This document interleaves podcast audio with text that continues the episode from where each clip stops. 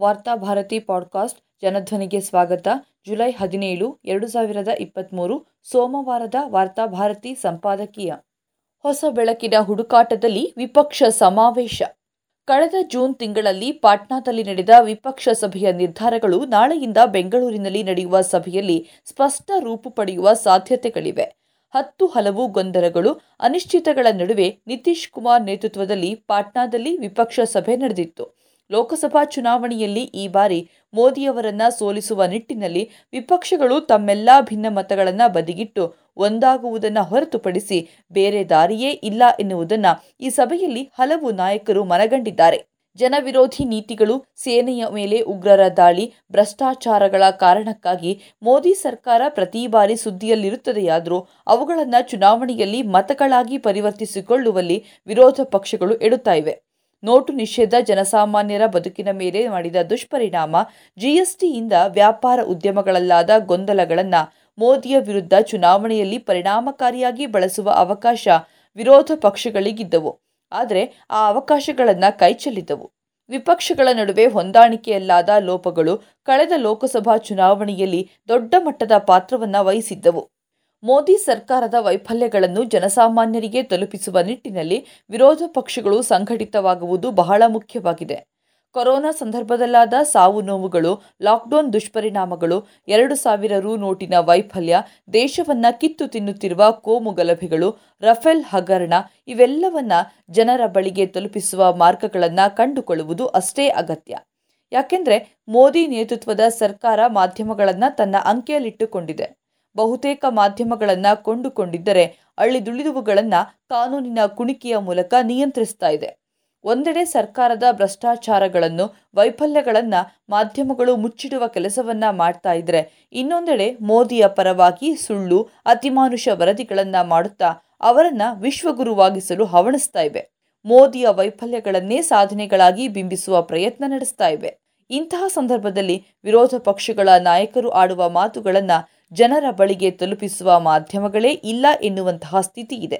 UPA ಸರ್ಕಾರದ ಭ್ರಷ್ಟಾಚಾರಗಳ ವಿರುದ್ಧ ಮಾಧ್ಯಮಗಳು ಸಂಘಟಿತವಾಗಿ ಕೆಲಸ ಮಾಡಿದ ಕಾರಣದಿಂದಲೇ ಜನರು ಆ ಸರ್ಕಾರವನ್ನ ಕೆಳಗಿಳಿಸಿ ಮೋದಿ ನೇತೃತ್ವದ ಎನ್ಡಿಎ ಸರ್ಕಾರವನ್ನ ಅಸ್ತಿತ್ವಕ್ಕೆ ತಂದರು. ಆದರೆ ಇದೀಗ ಯುಪಿಎ ಸರ್ಕಾರಕ್ಕಿಂತಲೂ ಕಳಪೆಯಾಗಿ ಕಾರ್ಯನಿರ್ವಹಿಸುತ್ತಿದ್ದರೂ ಮಾಧ್ಯಮಗಳು ಸರ್ಕಾರದ ವಿರುದ್ಧ ಉಸಿರತ್ತಾ ಇಲ್ಲ. ಮೋದಿಯ ಪರವಾಗಿ ಐಟಿ ಪಡೆಗಳು ದೊಡ್ಡ ಮಟ್ಟದಲ್ಲಿ ಕೆಲಸ ಮಾಡ್ತಾ ವಿರೋಧ ಪಕ್ಷಗಳು ಸಂಘಟಿತವಾಗುವುದು ಮಾತ್ರವಲ್ಲ, ಜನರ ಬಳಿಗೆ ತಲುಪುವ ದಾರಿಯನ್ನು ಕೂಡ ಅದು ಹುಡುಕಬೇಕಾಗಿದೆ. ಈ ನಿಟ್ಟಿನಲ್ಲಿ ಬೆಂಗಳೂರಿನಲ್ಲಿ ನಡೆಯುವ ವಿಪಕ್ಷ ಸಭೆಯ ಪಾತ್ರ ಮಹತ್ವದ್ದಾಗಿದೆ. ಈ ಬಾರಿ ಕರ್ನಾಟಕ ವಿಧಾನಸಭಾ ಚುನಾವಣೆಯಲ್ಲಿ ಕಾಂಗ್ರೆಸ್ ತನ್ನದಾಗಿಸಿಕೊಂಡ ಗೆಲುವಿನ ಬೆಳಕಿನಡಿಯಲ್ಲಿ ಬೆಂಗಳೂರಿನಲ್ಲಿ ವಿಪಕ್ಷ ಸಭೆ ನಡೀತಾ ಇದೆ. ಪ್ರಧಾನಮಂತ್ರಿ ನರೇಂದ್ರ ಮೋದಿ ಮತ್ತು ಅಮಿತ್ ಶಾ ನೇತೃತ್ವದಲ್ಲಿ ಬಿಜೆಪಿ ರಾಜ್ಯ ವಿಧಾನಸಭಾ ಚುನಾವಣೆಯನ್ನು ಎದುರಿಸಿತ್ತು. ಕೋಮು ಉದ್ವಿಗ್ನ ವಿಷಯಗಳನ್ನು ಮುಂದಿಟ್ಟು ಅಮಿತ್ ಶಾ ಸಾರ್ವಜನಿಕವಾಗಿ ಮತವನ್ನು ಯಾಚಿಸಿದ್ದರು. ಮೋದಿಯವರ ರೋಡ್ ಶೋ ಕೂಡ ಮಾಧ್ಯಮಗಳಲ್ಲಿ ಸಾಕಷ್ಟು ಸುದ್ದಿ ಮಾಡಿದ್ದವು. ಆದರೆ ಇವೆಲ್ಲವನ್ನ ಕಾಂಗ್ರೆಸ್ ಪಕ್ಷವು ಸಿದ್ದರಾಮಯ್ಯ ನೇತೃತ್ವದಲ್ಲಿ ಅಭಿವೃದ್ಧಿ ರಾಜಕಾರಣದ ಮೂಲಕ ಎದುರಿಸಿತು. ರಾಹುಲ್ ಗಾಂಧಿಯ ಭಾರತ್ ಜೋಡೋ ಯಾತ್ರೆಯೂ ಕೂಡ ಜನರ ಮನಸ್ಸನ್ನ ಬೆಸೆಯುವಲ್ಲಿ ಯಶಸ್ವಿಯಾಗಿತ್ತು. ಗ್ಯಾರಂಟಿ ಘೋಷಣೆಗಳು ಜನರನ್ನು ಯಾವ ಮಟ್ಟಿಗೆ ಸೆಳೆದವು ಎಂದರೆ ವಿಧಾನಸಭಾ ಚುನಾವಣೆಯಲ್ಲಿ ದ್ವೇಷ ರಾಜಕಾರಣ ಮಕಾಡೆ ಮಲಗಿತ್ತು. ರಾಜ್ಯದ ಕಾಂಗ್ರೆಸ್ ಗೆಲುವಿನಲ್ಲಿ ವಿಪಕ್ಷಗಳಿಗೆ ಬಹಳಷ್ಟು ಪಾಠಗಳಿವೆ. ಚುನಾವಣೆಯಲ್ಲಿ ಅನ್ನ, ಶಿಕ್ಷಣ, ವಸತಿಗಳು ಮುಖ್ಯ ವಿಷಯವಾದರೆ ಅವುಗಳನ್ನು ಜನರು ಸ್ವೀಕರಿಸುತ್ತಾರೆ ಎನ್ನುವುದಕ್ಕೆ ಈ ಗೆಲುವು ಉದಾಹರಣೆಯಾಗಿದೆ. ಇಂದು ವಿಪಕ್ಷಗಳು ಮತ್ತು ಜನರ ನಡುವೆ ಬಲಾಢ್ಯ ಗೋಡೆಗಳಾಗಿ ನಿಂತಿರುವುದೇ ಮೋದಿ ಪರ ಮಾಧ್ಯಮಗಳು. ಅವುಗಳನ್ನು ಒಡೆದು ಜನರಲ್ಲಿ ಒಂದಾಗುವ ಸವಾಲನ್ನ ಗೆದ್ದರೆ ಅರ್ಧ ಲೋಕಸಭಾ ಚುನಾವಣೆಯನ್ನ ಗೆದ್ದಂತೆಯೇ ಸರಿ.